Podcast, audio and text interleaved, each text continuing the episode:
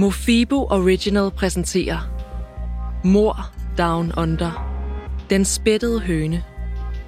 Af Janne Ågård. Indlæst af mig, Anne Ditte Skyby. Velkommen til podcastserien Mor Down Under. Mit navn er Janne Ågård, og jeg er tidligere kriminalreporter. Siden jeg blev uddannet journalist som 24-årig, har jeg brugt det meste af mit voksenliv på at beskrive og udforske de mest bestialske forbrydelser, både i Danmark og i resten af verden. Mens jeg læste en kandidatgrad i kriminologi og journalistik i den australske by Brisbane for mange år siden, blev jeg dybt fascineret af landet, og ikke mindst dets skrumme fortid som straffefangekoloni og dets lige så gyslige nutid som hjemsted for utallige brutale drab og masser af seriemordere. De bloddrøbende kriminalsager i denne podcast har alle sat deres aftryk i den australske kriminalhistorie. Jeg skal advare om, at det ikke er for sarte sjæle.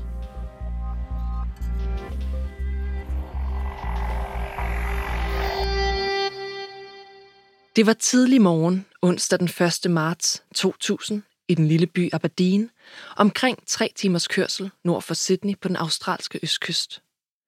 Området er et af de smukkeste og mest frodige steder i Australien, omgivet af bjergrige landskaber og smukke nationalparker, og selvfølgelig det smukke vindistrikt Hunter Valley med vinranker så langt øjet rækker. Aberdeen havde i 1980'erne været en blomstrende industriby med masser af arbejdspladser og et af statens største slagterier, der leverede oksekød til fastfoodkæden McDonald's.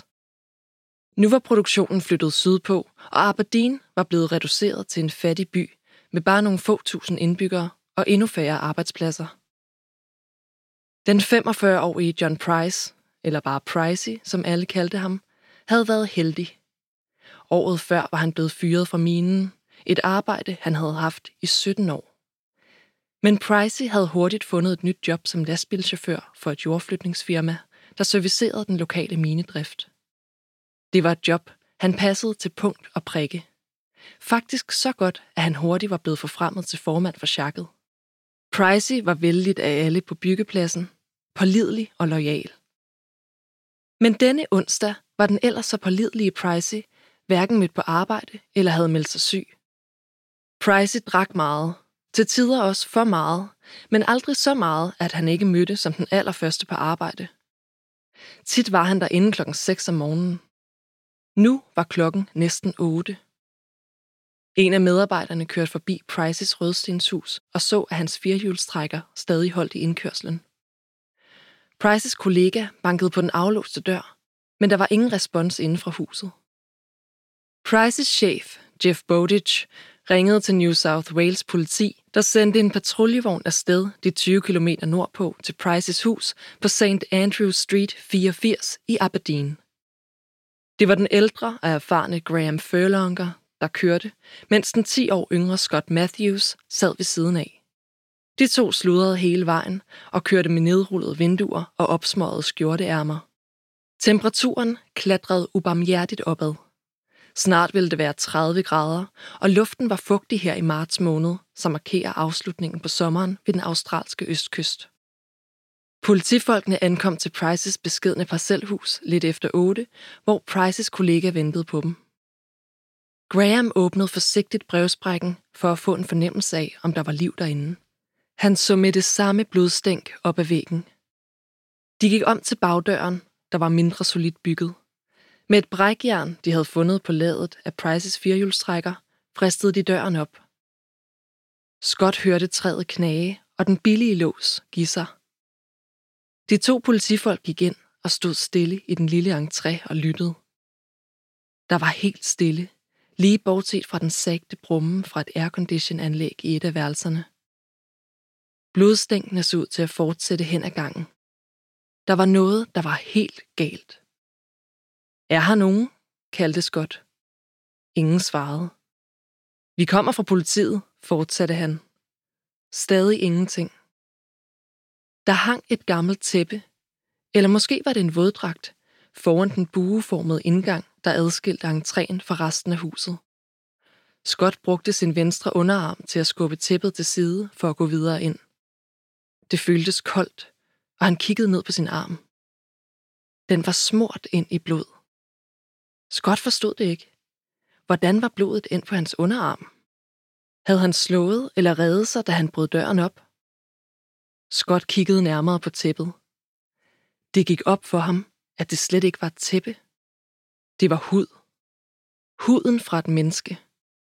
Det var stadig i et sammenhængende stykke. Det hang på en kødkrog, der var navlet til dørkarmen, hovedløst og hængt op ved halsen. Makkeren Graham var på vej videre ind i køkkenalrummet, og han kiggede ind i stuen gennem en døråbning. Han kunne ikke tro sine egne øjne. Der sad en krop i en stol uden hud, uden kønsorganer og uden hoved. Det lignede et foto fra en lægebog med dets muskulatur, senere fedt. Benene var krydset. Den ene arm var arrangeret og holdt en colaflaske. Luk øjnene. Det er ikke noget, du ønsker at se det her, nåede Graham at sige i forsøg på at skåne sin kollega. Scott, der stadig stod lamslået i entréen ved synet af huden, åbnede den lille rem til sin tjenestepistol, afsikrede våbnet og fulgte efter Graham. Han stoppede bag ved Graham og plirede med øjnene ved synet af den bizarre, hudløse krop. De to betjente gik ind i det åbne køkkenalrum. Der var blodige aftryk overalt. Blodsprøjt på væggene. Blod på gulvet. Det lignede en dårlig gyserfilm, og Scott oplevede alting som i slow motion. Lydene omkring ham forsvandt. Han havde det, som om han befandt sig i en osteklokke. Langt væk kunne han høre Grahams stemme. Det skal nok gå alt sammen, bare tag det roligt. På køkkenbordet stod der to middagstallerkener med mad på, en slags stuning og nogle kogte grøntsager og kartofler. Maden så ud til at være urørt. Tallerkenerne stod der bare, og Graham mærkede på siden af dem. De var kolde. Der stod stadig en stor gryde med låg på en af kogepladerne. Fra køkkenet kunne begge betjente høre en sagte snorken. Der var altså nogen i huset. De gik langsomt ud af køkkenet og hen mod gangen, der førte videre til et par soveværelser. Da de åbnede døren til et af soveværelserne, fandt de en kvinde, der lå og sov i den ene af to enkeltsenge. Hun snorkede let. Graham og Scott ruskede i hende, men hun slog ikke øjnene op, gryntede bare svagt. Kvinden var lang og muskuløs. Hun havde trøje og bukser på, og der var ingen blod på tøjet. Hun var helt ren. Hun var lys i huden med masser af fregner i ansigtet og rødblondt skulderlangt hår, omkring de 50. Hun var tydeligvis bedøvet, måske af piller eller alkohol, men der stod ikke noget på natbordet. De fik bukseret kvinden ud af huset gennem fordøren, så de ikke skulle forbi huddragten endnu en gang, og lagde hende forsigtigt ned på græsset i forhaven. Et par naboer støtte til, og en af dem fortalte, at det var Prices ekskæreste, Kath. Hvor er børnene henne? spurgte en af dem Graham. Hvilke børn? spurgte Graham med uro i stemmen. De to børn, hun altid har med sig, når hun besøger John, svarede naboen. Der var heldigvis ingen børn i huset. Det måtte de finde ud af, svarede Graham, der rakte ind over førersædet og tog politiradioen. Klokken var halv ni om morgenen, da Graham fik fat på stationen og bad om en livvogn. Vi har brug for teknikerne. Ejeren af huset er død. Det er et drab, lød beskeden. Det var en enkel og ligefrem meddelelse. Den beskrev på ingen måde gerningsstedet. Både Scott og Graham ville resten af deres dage blive hjemsøgt af de blodige detaljer. Og det skulle blive endnu værre for efterforskerne og de teknikere, der var på vej med udrykning. Ambulancen ankom og kørte med hylende sirener den bedøvede kvinde til udpumpning på det nærmeste hospital. Folk begyndte at flokkes omkring huset og det afspærrede område. Ejeren af huset hed John Price og var det formodede offer, forklarede Graham over for de netop ankomne efterforskere, der overtog sagen. Det var Bob Wells og Mike Prentice. Scott sad stadig i patruljevognen og kæmpede med kvalmen. Sammen med teknikerholdet gjorde efterforskerne klar til at gå indenfor. Udefra så alting normalt ud. De åbnede forsigtigt den smadrede bagdør. Lugten indenfor var sødlig, også selvom airconditionanlægget stadig kørte. De videofilmede, mens de gik ind. De filmede huden, der hang på kødkrogen, og videre ned ad gangen. Husets engang så hvide vægge dokumenterede drabet i detaljer. Der var et blodigt håndaftryk på indersiden af dørhåndtaget, og for efterforskerne tydede det på, at den sårede John Price havde forsøgt at slippe ud af huset. De lave blodspor langs væggene tydede på, at han næsten kravlede til sidst. Blodsprøjt og afsmitninger fra fingre og hænder var afsat helt lavt frem mod døren, og efterhånden som de gik mod soveværelset, var aftrykkene afsat højere oppe. Indenfor i dobbeltsengen var der betydelige blodafsmitninger på sengetøjet. Her måtte angrebet være begyndt, og en såret Price havde forsøgt at flygte derfra. Ude i entréen blev han overmandet og slæbt tilbage til et af de små børneværelser, hvor han var afgået ved døden. Der var så store mængder blod, at selv det nussede gamle gulvtæppe ikke kunne opsuge det hele. Aftrykket af den blodige krop og hovedet kunne tydeligt ses. Her måtte hovedet og kønsdele være skåret af, og derefter var huden fjernet i et stykke. Det havde krævet god tid, kirurgisk præcision og en meget skarp kniv. Inde i stuen sad den hovedløse mand, uden hud og kønsorganer, med benene lagt over kors. På bordet ved siden af ham lå en seddel. Der var skrevet en besked med store blokbogstaver og stavefejl. Det var svært at læse, og endnu vanskeligere at afkode meningen med det. Men en sætning stod lysende klar. På tide du betaler for at have voldtaget min datter. Nu kan du lege med din egen pik, Pricey. Efter at have arrangeret kroppen, var gerningsmanden gået tilbage til det lille værelse og havde taget hovedet ved håret. Man kunne se store, klare drøb fra såret ved halsen, og det viste en tydelig sti af drøb ud til køkkenet. Her lå de ubrudte dråber stadig på det smudsige gule linoleumsgulv, helt hen til køkkenvasken. I gryden på komfuret lå resterne af mandens hoved i en slags stuning af kød og grøntsager. Et øje havde frigjort sig under kogningen og kunne anes i overfladen. Der var skåret lunser af kød ud af mandens ene balle. En luns blev fundet i hundens madskål i baghaven. På middagsbordet stod der to hvide tallerkener, og på hver af dem lå en bøf. Der var garnityr i form af grøntsager og kartofler på tallerkenen, og hele retten var overhældt med stuningen fra gryden på komfuret. Ved hver tallerken lå der en hvid seddel med et fornavn på. Det var navnene på Prices to yngste børn. Syv år tidligere, den 8. oktober 1993, kyssede Pricey for første gang sin Kath på det lokale værtshus. De havde længe haft et godt øje til hinanden, men Kath havde en kæreste i forvejen, så det blev ikke til mere end blot at kigge. Lige indtil den oktoberdag på en fugtig aften på poppen. Pricey var stort set altid i et smittende godt humør, og Kath faldt for hans charme og ligefremme væsen. Da hun blev single omkring juletid det år, blev de omgående kærester. Pricey kaldte hende kærligt for My fucking speckled hen, min skide spættede høne, med henvisning til hendes fregner og røde hår. De elskede begge at hænge ud på poppen og sludre i timevis med de andre værtshusoriginaler. Kath drak sjældent og kun moderat, mens Price gik til den næsten hver dag. Der var ingen tvivl om, at han drak for meget, men han var godheden selv og strakte sig langt for at hjælpe andre, hvilket både kom Kath og hendes familie til gode. Price gav ofte en hånd med, hvis der skulle laves noget praktisk hos Kaths forældre eller søskende, og han forlangte aldrig noget tilbage. Selvom Kath var traumatiseret af en barndom med en alkoholiseret far, valgte hun oftest mænd, der drak for meget. Pricey var den fjerde i rækken af stordrikkende mænd, men på trods af drikkeriet følte Kath sig tryg i hans selskab. Kath havde fire børn fra tidligere forhold, hvoraf to af dem stadig var små. Hun tog dem ofte med på besøg hos Pricey i det lille rødstenshus på St. Andrew Street, som han havde købt sammen med sin ekskone. De havde dog jævnligt store skænderier, og Kath var aldrig bleg for at smide med køkkentøjet. Der skulle ikke meget til for at få hende op i det røde felt, og når først hun blev vred, smadrede hun alting omkring sig. Efter timelange råbekonkurrencer og nogle gange vold fra Kaths side, kunne Price finde på at flygte og søge ly et andet sted.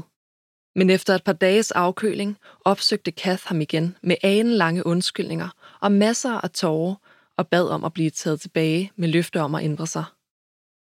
For Kath var de konstante konflikter og magtkampe en naturlig del af et forhold. Kærlighed og vold var uadskillelige størrelser. Kaths temperament var en af grundene til, at Pricey undveg at cementere forholdet. Han ville ikke efterlade sit jordiske gods til den eksplosive og nogle gange ondskabsfulde kvinde, når han havde tre børn. De skulle arve huset. Jo mere Kath jagtede ham, jo mere undveg han.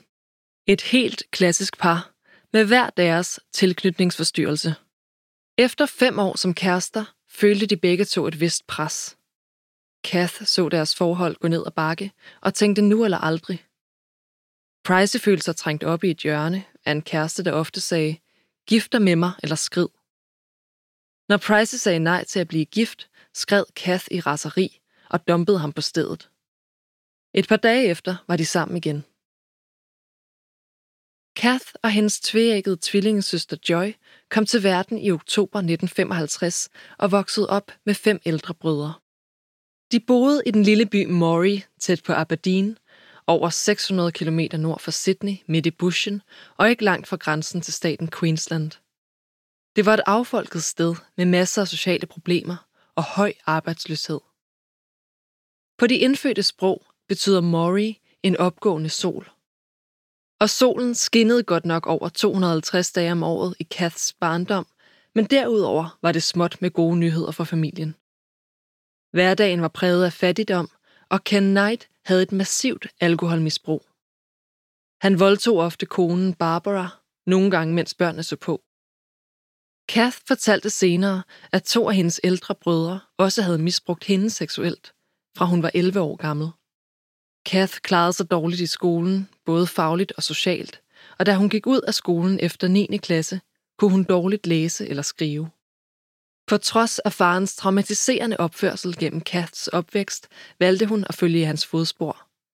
Som 16-årig fik hun job på det lokale slagteri i Aberdeen, hvor familien var flyttet til, og hvor hendes far allerede arbejdede. Her lærte den 180 cm høje og bumstærke Kath at skære halsen over på køer og grise.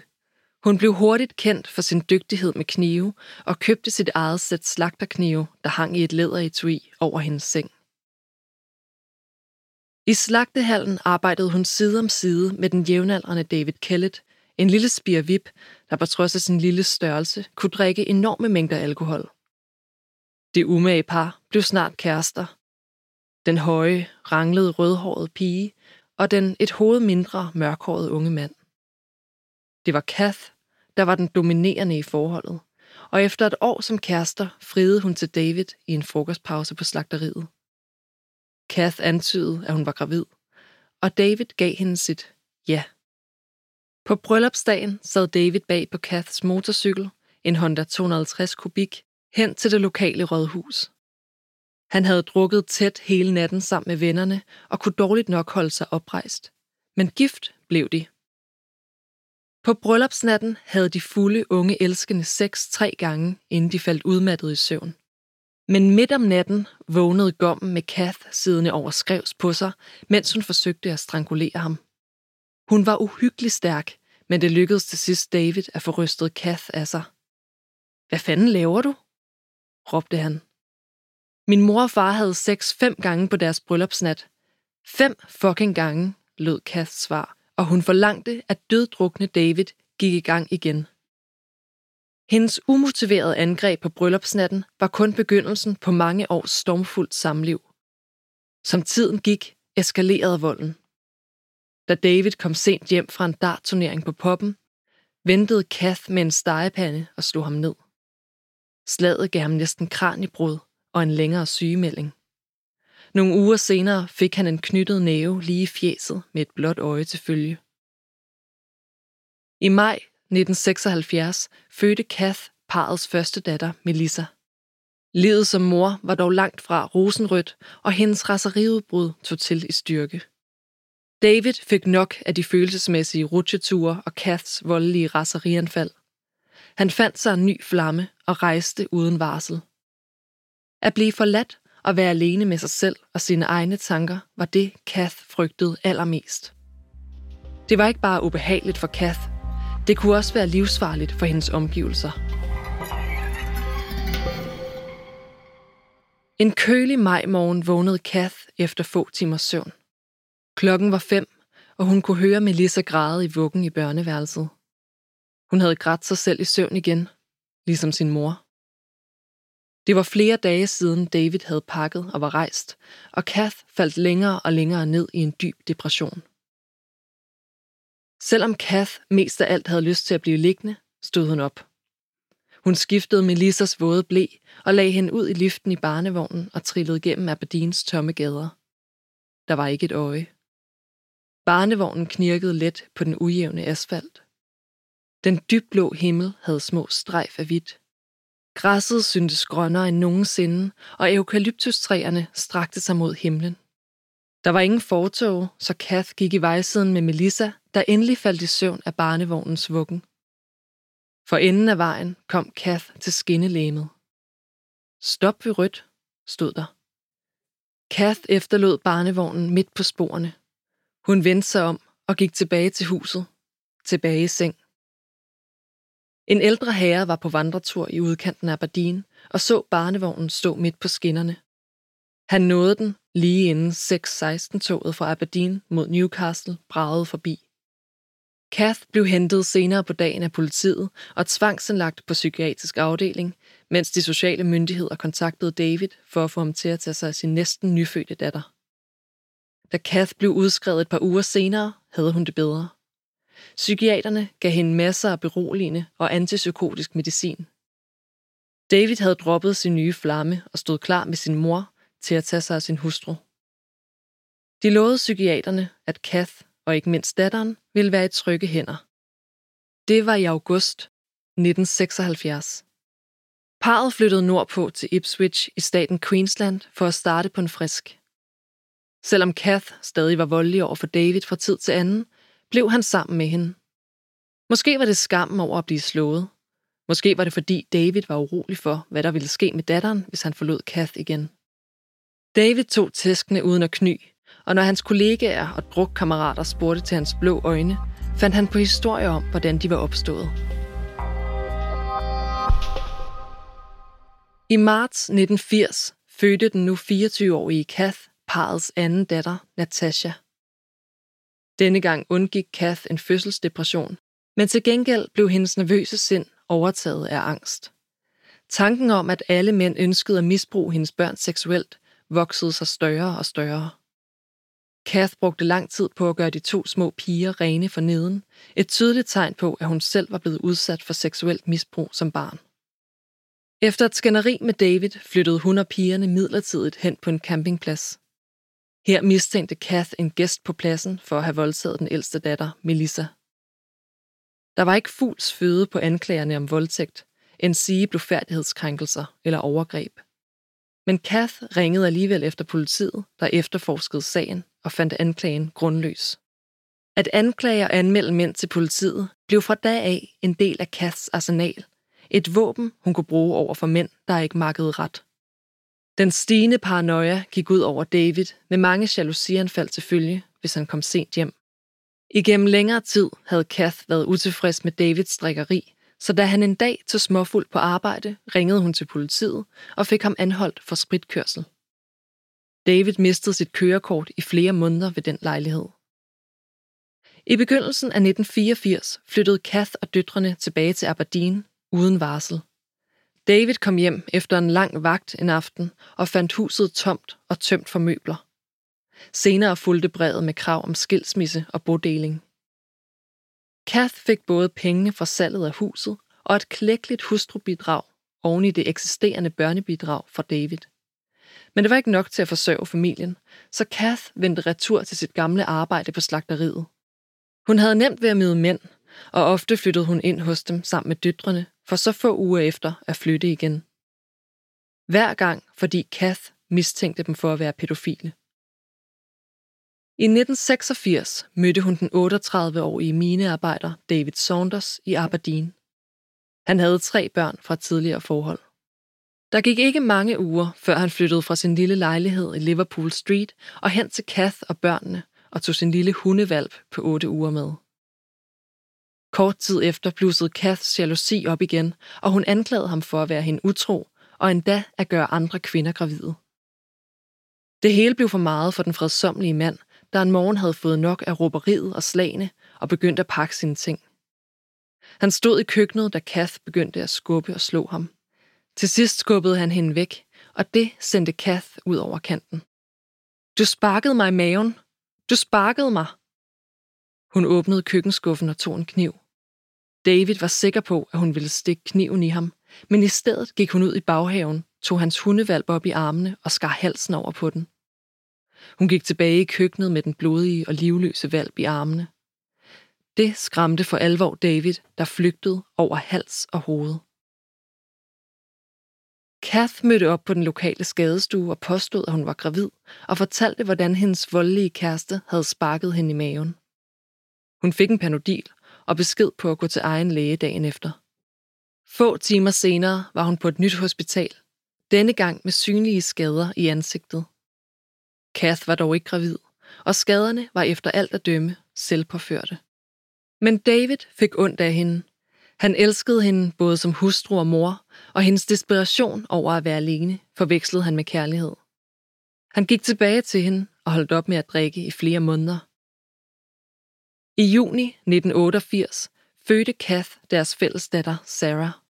Forholdet blev dog ikke bedre af den grund, og var fortsat præget af store skænderier. Men hver gang David forsøgte at afslutte forholdet, opsøgte Kath ham og tækkede ham om at komme hjem igen. Det endte med, at David løj og fortalte, at han havde fået et midlertidigt arbejde i en anden by. I virkeligheden skjulte han sig hos en ven. Davids flugt blev efterfulgt af en ny forelskelse, denne gang i John Chillingworth. Ligesom de foregående mænd drak han også for meget, og han var desuden hård over for døtrene. Efter et par år fik de en søn, Eric, født i 1991. Men John og Kath var aldrig et godt match, og deres forhold var udelukkende baseret på sex og alkohol. Med tiden forsvandt passionen, og der var bare skænderier tilbage. Ved juletid i 1993 gik det helt galt mellem Kath og John. De råbte og skreg af hinanden, og Kath smed John ud af huset. Da John vendte tilbage til Kath efter flere dage på sin mors sofa, håbede han på, at hun ville tage ham tilbage. John mødte helt ædru op for at tage en snak. Kath kom ud til hoveddøren, da han parkerede sin bil i indkørslen. Kom ind og få en kop kaffe, sagde hun. John lyste op. Måske var der stadig håb for dem. Men indenfor i køkkenet blev håbet hurtigt forvandlet til vrede, da Kath indledte snakken med at fortælle, at hun havde mødt en anden. Allerede? spurgte John med vantro i stemmen. Ja, allerede, svarede Kath køligt. Vreden skyllede ind over John. Ja, det skulle ikke undre mig. Du slog også op med din sidste kæreste en fredag og mødte mig på baren om lørdagen. Jeg vil vede med, at du også har fundet ham nede på værtshuset, sagde han arigt og forlangte at få at vide, hvem den nye fyr var. Du kender ham godt, men jeg siger ikke, hvem det er, for så finder du ham bare og giver ham bank, sagde Kath. John rejste sig abrupt, forlod huset, startede bilen og kørte hjem til sin mor som en fej hund med halen mellem benene, som Kath senere ville fortælle på poppen. Først nytårsaften hørte John rygterne om Kaths nye kæreste. Det var Pricey, en 39-årig lastbilchauffør, 167 cm høj, med mørkt krøllet hår og brune øjne. Kendt for at drikke som en fisk og ryge som en skovsten. Pricey og Kath blev kærester omkring nytår 1994, og det skulle vise sig at blive fatalt. Sent om aftenen den 1. marts 2000 blev teknikerne endelig færdige med Prices hus og de forskellige undersøgelser af gerningsstedet. Prices to yngste børn var i god behold hjemme hos deres mor, Colleen. Det viste sig, at Kath havde været på besøg hos sin ældste datter Melissa dagen inden for at lege med sit første barnebarn. Hun havde efterladt sine egne små børn, Sarah og Eric, hos deres store søster og var taget hjem til Pricey. Desuden havde hun videofilmet sig selv og sendt en afskedshilsen til hele familien. Måske havde hun i virkeligheden ville slå sig selv ihjel også. Dagen efter fandt efterforskerne ud af, at John Pricey havde frygtet for sit liv. Morgen inden drabet, den 29. februar, havde han været på den lokale politistation og forsøgt at få et polititilhold mod Kath. Der var blevet sat en dato for en høring tre uger senere. Vidneafhøringer viste os, at Pricey havde fortalt sine kollegaer og sin chef, at hans ekskæreste Kath havde slået, mishandlet og stukket ham. Hvis jeg udebliver for arbejde en morgen, så ring til politiet, havde Price sagt til sin chef ugen inden, og vist ham det stiksår, han havde i brystkassen. Hun er vanvittig, tilføjede Pricey. Afhøringerne af Kaths tidligere mand og øvrige ekskærester bekræftede Prices beskrivelse af Kath. Hun havde jævnligt uprovokeret og voldelige raseriudbrud. Gennem årene havde hun udsat mange mennesker for falske politianmeldelser og hævnaktioner. Kaths voksne døtre, Melissa og Natasha, kom dog med en helt anden fremstilling af deres mor. Ifølge dem var det mændene, der havde udnyttet og banket deres mor, og de havde altid måtte flygte fra fulderikkerne. Kath var stadig indlagt, men allerede på tredje dagen var hun rask nok til at blive fremstillet i et grundlovsforhør og formelt sigtet for drabet på sin ekskæreste. Dommeren anså den forløbige bevisbyrde for at være tilstrækkelig til en varetægtsfængsling. Han gav efterforskerne fire og en halv måned, før den retslige høring i august ville afgøre, om der kunne rejses tiltale eller ej. Fra da af var det en kamp mod uret for politifolkene at stykke handlingsforløbet for Prices død sammen. Imens var obducenten efterladt med en større opgave, nemlig at rekonstruere livet, så det kunne udleveres til de efterladte og begraves. Erklæringen fra obduktionen var grusom læsning. Den hovedløse krop er af menneskelig oprindelse. Personen har vejet omkring 70 kilo og målt 167 cm. Der er udpræget rigor mortis. Hovedet er fjernet og lagt i en stor gryde med grøntsager, der har kogt så længe, at der kun er ganske lidt kød tilbage på kraniet. Øjenæblerne har frigjort sig. Huden er flået af. Der er stadig en smule tilbage omkring hænder og fødder. Vedkommende har lavet et snit fra skulder ned til kønsorganerne, og derfra videre ned ad benene. Derefter op ad armene. De forskellige kødrester fundet i køkkenet stammer fra livets højre balle. Kroppen er efterfølgende rekonstrueret. I alt var der 37 knivstik i kroppen. Fire gange i brystet, fire gange i armen, 19 i ryggen og 10 i ballerne og benene. De fleste af dem var både lange, over 10 cm, og flere centimeter dybe. Der var ingen tvivl om, at Pricey havde forsøgt at slippe væk fra Kath. Det vidnede de mange knivstik i ryggen og blodsporene på væggene om. Han havde ikke vendt sig om og kæmpet imod. Der var ingen forsvarsskader på hans arme eller hænder. Det tog to assistenter og obducenten flere dage at forene huden og hovedet med kroppen og sy det hele sammen. Selv for hærdede sjæle var det hårdt arbejde. De gav livet solbriller på for at maskere de tomme øjenhuler. I medierne blev Kath fremstillet som Australiens første kvindelige kanibal, men så vidt vides spiste Kath aldrig noget af Pricey, i modsætning til en håndfuld sager fra resten af verden, hvor kvinder slog ihjel og spiste deres ofre. Der var blandt andet sager om kanibaldrab i Afrika, hvor det at spise menneskekød ifølge den lokale overtro giver særlige kræfter. I andre sager fra Rusland var gerningskvinderne efterfølgende diagnostiseret som skizofrene eller psykotiske. Kaths ord på sædlerne var så grænseoverskridende, at anklagemyndigheden valgte aldrig at offentliggøre ordlyden. Den note, Kath havde skrevet og lagt ved siden af Prices flåede læme, indeholdt en beskyldning om, at Price havde voldtaget hendes næstældste datter, Melissa. På tide, du betaler for at have voldtaget min datter. Nu kan du lege med din egen pik, Pricey. Men datteren afkræftede efterfølgende over for politiet, at Pricey på nogen måde havde opført sig upassende over for hende. Det var muligvis blot den måde, Kath viste sin foragt for mænd på – ved at gøre dem til pædofile, fordi det i Kaths eget sind var den eneste forklaring på, hvorfor en mand ville afvise hende. Det var netop det, Price gjorde. Afviste at gifte sig med hende, afviste at flytte sammen, afviste at lade sig binde. Så at kastrere Price posthumt var måske en måde at tage hævn på, at vise sit offer for agt. Fem dage efter drabet, den 6. marts 2000, blev Kath bragt ind på stationen til den første politiafhøring. Hun havde sin advokat med, da hun trådte ind i det lille lokale. Bob og Mike sad allerede bag skrivebordet. De rejste sig begge op og hilste først på Kath, så advokaten. Kath var en høj kvinde. Ikke åle slank, men i god form. Hun var klædt i mørke bukser og en stribet sort bluse med hvide knapper, og det skulderlange hår var ret tilbage. Det var mere blondt nu end rødt. Årene havde falmet det. Hendes fregnede hud rødmede let. Nogle gange blussede hendes kinder lige frem, især hvis hun blev nervøs. Kath sad tilbagelænet i stolen med hænderne i skødet. Hendes stemme var dæmpet, men hun talte tydeligt og uden aggression i stemmen. En gang imellem løftede hun sin højre hånd og gestikulerede for at understrege sine kortfattede svar. Hvad skete der den aften, Kath? startede Bob med at spørge hende om. Jeg kan ikke huske noget, svarede Kath roligt. Kan du genkalde dig noget fra dagen op til? blev Bob ved. Ja, lidt. Svagt.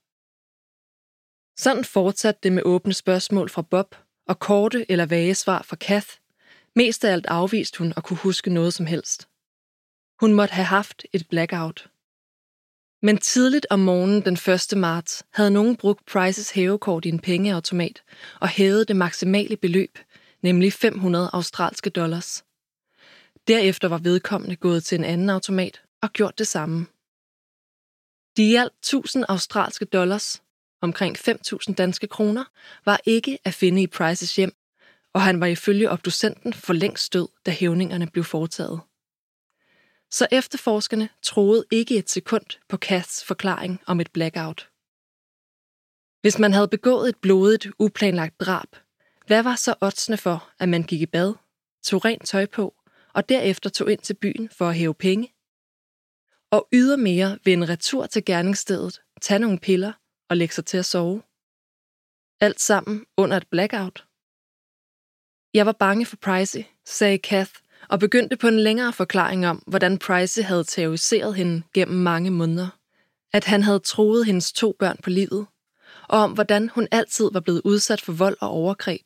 Hun havde blot forsøgt at overleve den ene redselsfulde drukkenbold efter den anden hele livet.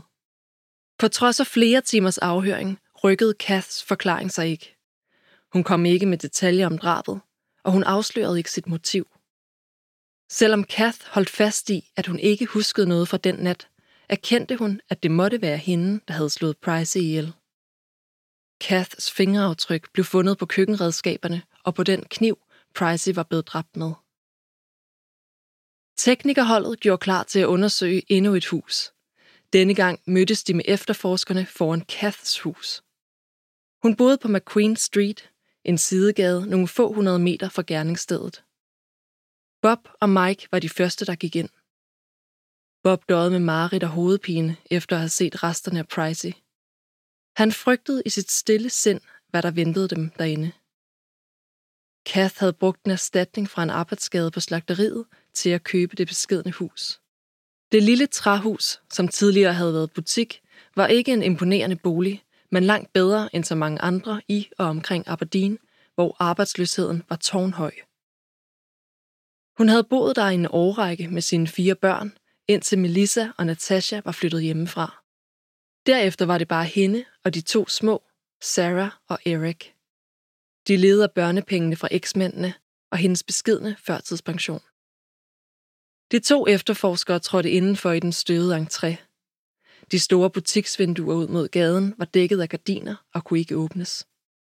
Kath måtte have røget tusindvis af cigaretter uden at lufte ud, og der lugtede hengemt.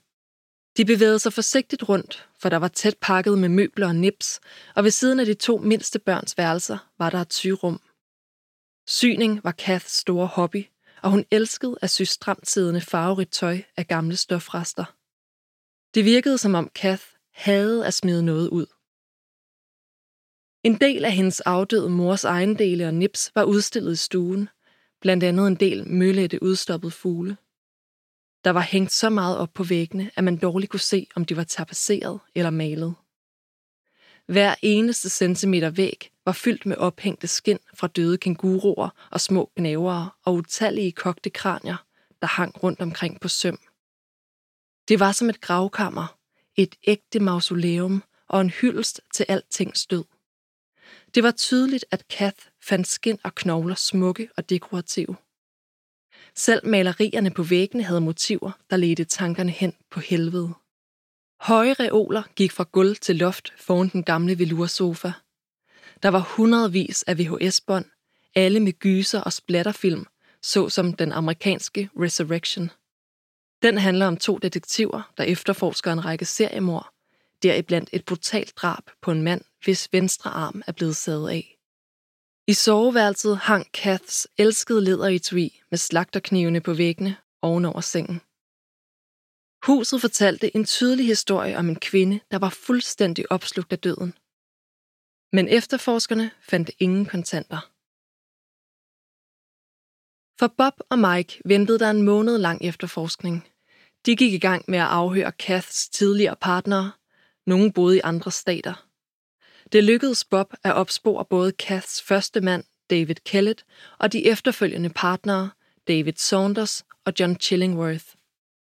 De tre mænd lignede hinanden til forveksling. De var typisk australske af udseende, muskuløse på grund af manuelt arbejde, solbrændte med mørkt hår. Alle tre var et hoved lavere end Kath, drak meget og havde ekstroverte personligheder. De tre mænd berettede enslydende om Kaths voldelige opførsel, og mændenes venner og familie bekræftede deres forklaringer. Vi plejede at grine røven ud af bukserne, når vi hentede David, fortalte en af David Saunders venner til efterforskerne og fortsatte. Han havde enten rifter i ansigtet eller et blåt øje. Man vidste aldrig, hvad kranen derhjemme nu havde gjort. Forholdene fulgte et fast mønster. De mødtes på en bar eller en pop, blev stormende forelsket og havde masser af hed sex gennem flere måneder. Med tiden kølnede forelskelsen, og det blev hverdag med alle dens trivialiteter, og de passionerede nætter i sengen blev afløst af voldelige skænderier. Selv Kaths egen familie, blandt andet hendes halvbror Charlie, fortalte beredvilligt om søsterens eksplosive temperament, og at han havde kunnet forudse begivenhederne længe inden drabet på Pricey. Kath sagde tit, at hun ville slå Price ihjel, hvis han blev ved. Hun ville aldrig fortælle, hvad det var, han gjorde, der fik hende op i det røde felt. Hun virkede altid ulykkelig, og jeg sagde altid, at hun bare skulle gå fra ham. Men hver gang sagde hun, at hun ville slå ham ihjel, og de to børn også. For efterforskerne var det uklart, om Kath også havde ønsket at slå sine egne små børn ihjel, eller om hun havde talt om Prices to yngste børn, som ofte besøgte deres far. Det var nemlig navnene på Prices børn, der stod på de hvide middagstallerkener. Kaths halvbror Charlie kom 14 dage senere ind på stationen med endnu en interessant information til efterforskerne. Kath havde til med sagt, at hun ville slippe afsted med at dræbe Pricey ved at lade som om, hun var skør.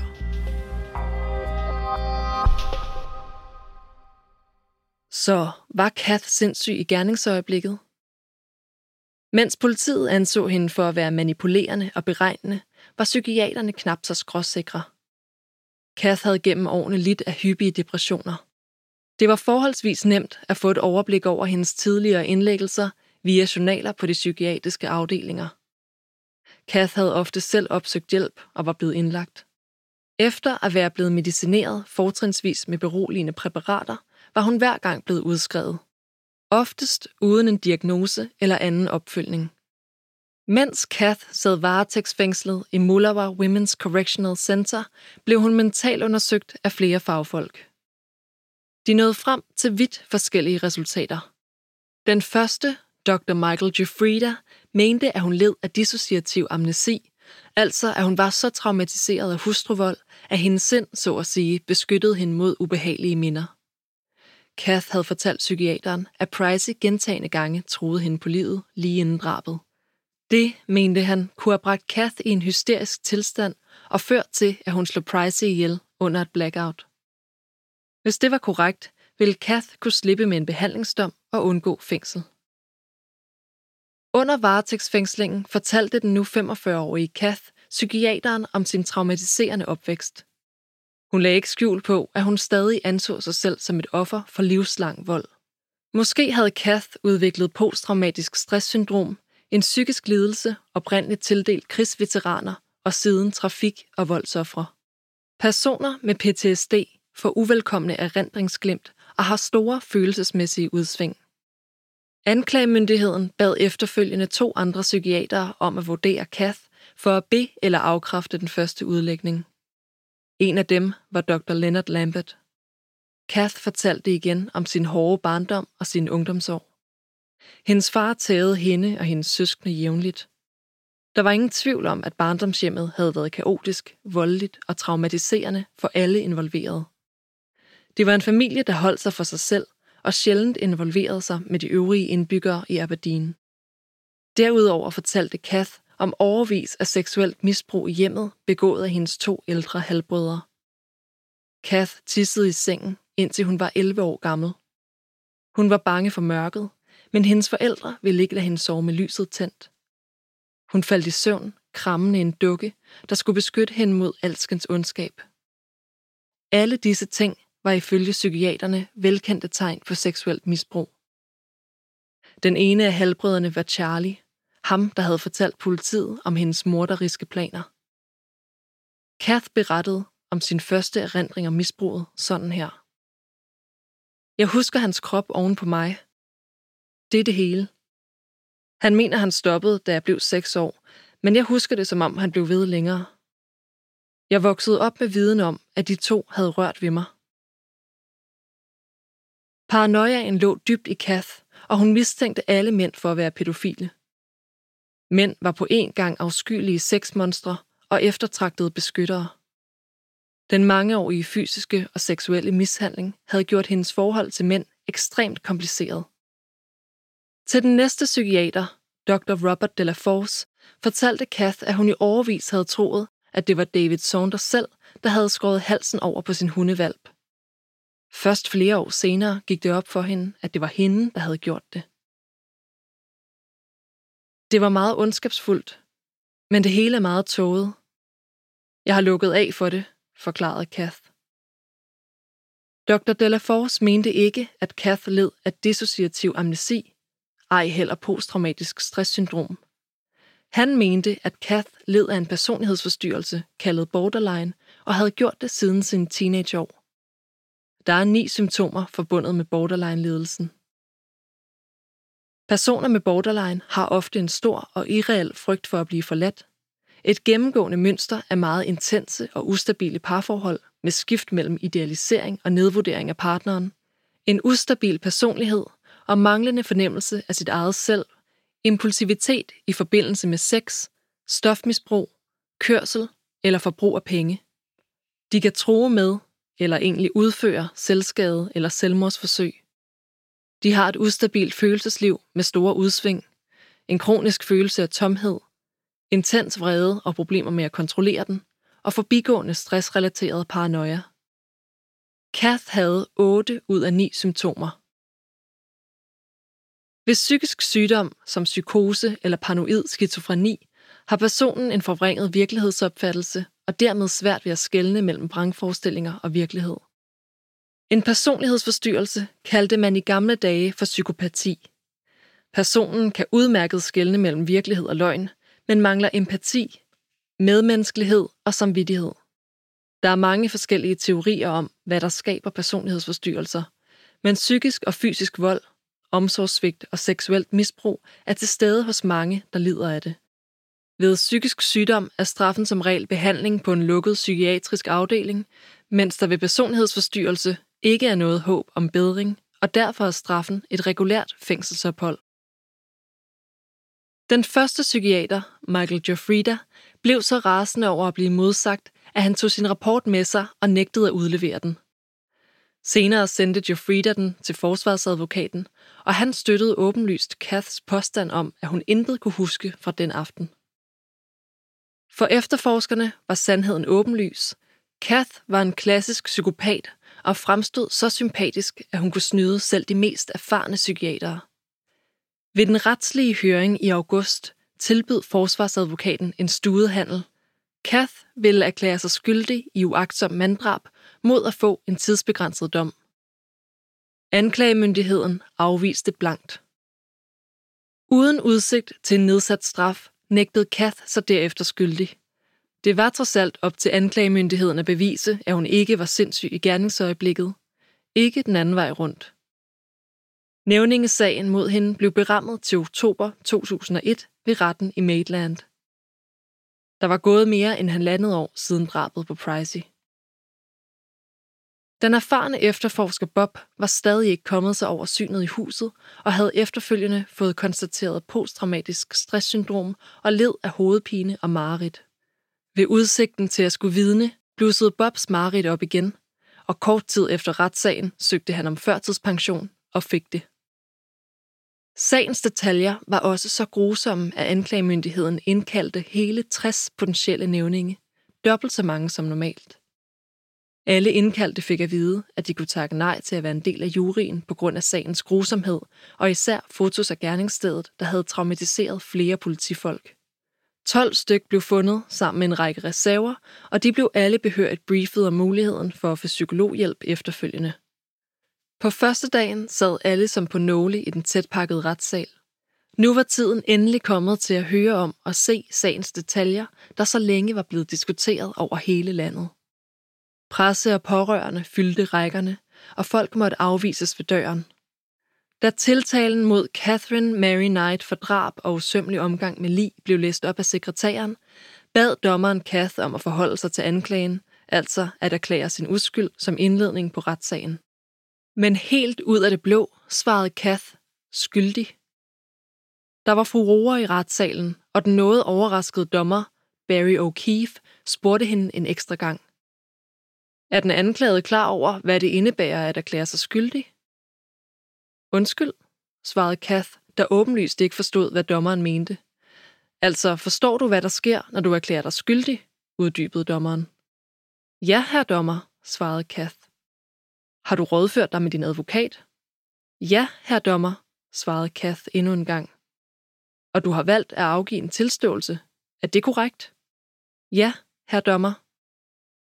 Det var en lettere rådvild dommer, der takkede nævningene og derefter gav dem lov til at gå. Han rådførte sig med forsvarsadvokaten for at sikre sig, at Kath var i stand til mentalt at forstå, hvad en tilståelse ville betyde.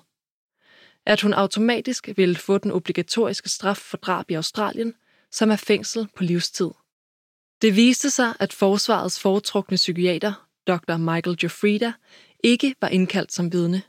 Muligvis skyldtes det, at hans endelige rapport afveg fra hans allerførste. Pludselig var han ikke så sikker på Kaths hukommelsestab – Dermed røg hele hendes forsvar, og det kunne være grunden til, at hun pludselig tilstod det drab, hun så længe havde nægtet. Kath var helst fri for at få hele landets opmærksomhed, og hun ønskede ikke at blive konfronteret med det, hun havde gjort. Hun var allerede kendt i medierne som kannibal Kath. Hun havde to voksne døtre og to små børn, der skulle leve videre. Ved at erklære sig skyldig, slap de for en hel del medieomtale. Det eneste Kath skulle igennem, var en høring om selve straffens art og længde. Anklagemyndigheden krævede som forventet en livstidsstraf, og oven i det, at Kath aldrig kunne søge om prøveløsladelse. Det var den hårdeste straf, en australsk anklagemyndighed nogensinde havde krævet til en kvindelig kriminel. De næste dage fik dommer O'Keefe præsenteret de grusomme fotos og et hav af vidneforklaringer fra obducenten, retspsykiaterne og politiet. Især Kaths mentale tilstand op til og under drabet blev diskuteret indgående. Imens sad Kath på anklagebænken, det meste af tiden med lukkede øjne. Når der blev præsenteret særlige grufulde detaljer, begyndte hun at rokke frem og tilbage, mens hun missede. Nej, nej, nej. Det stod klart under fremlægningen af beviser, at drabet på Pricey og flåningen af ham havde taget lang tid. Måske op til en time. Oven i det havde det taget flere timer at tilberede maden. Derudover var der hævning af pengene. Det tydede på et drab, der var planlagt, og en gerningskvinde, der havde overblik og var ved sine fulde fem. Efter lidt over en uges fremlæggelse var dommer O'Keefe klar til domsafsigelsen over Catherine Knight den 8. november 2001. Kath havde taget en blomstret kjole på. Hendes rødblonde, krøllede hår var nyvasket, og hun sad rank på anklagebænken og lyttede tålmodigt til, at dommeren læste sin 40-siders begrundelse op. Derefter fulgte den forventede strafudmåling, fængsel på livstid uden mulighed for prøveløsladelse. Kath modtog dommen, og da hun blev ført væk og ud af sidengangen af to uniformerede fængselsbetjente, smilede Kath for første gang under retssagen. Måske et tegn på lettelse. I dag afsoner Kath sin straf i kvindefængslet i Mulawar på 20. år. De to ældste døtre, Melissa og Natasha, besøger hende ofte. Hun virker glad og rolig, fortæller hendes familie.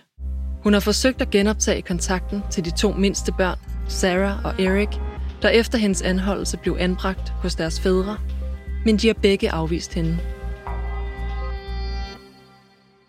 Du har lyttet til Mor Down Under, Den spættede høne, af Janne Ågård, indlæst af mig, Anne Ditte Skyby. Serien er produceret af Storyside i 2021. Få adgang til tusindvis af gode lydbøger på Mofibo, og lyt til resten af podcastserien Mor Down Under. Gå ind på mofibo.com og brug koden Down Under, når du opretter dig. Så får du gratis adgang i 30 dage.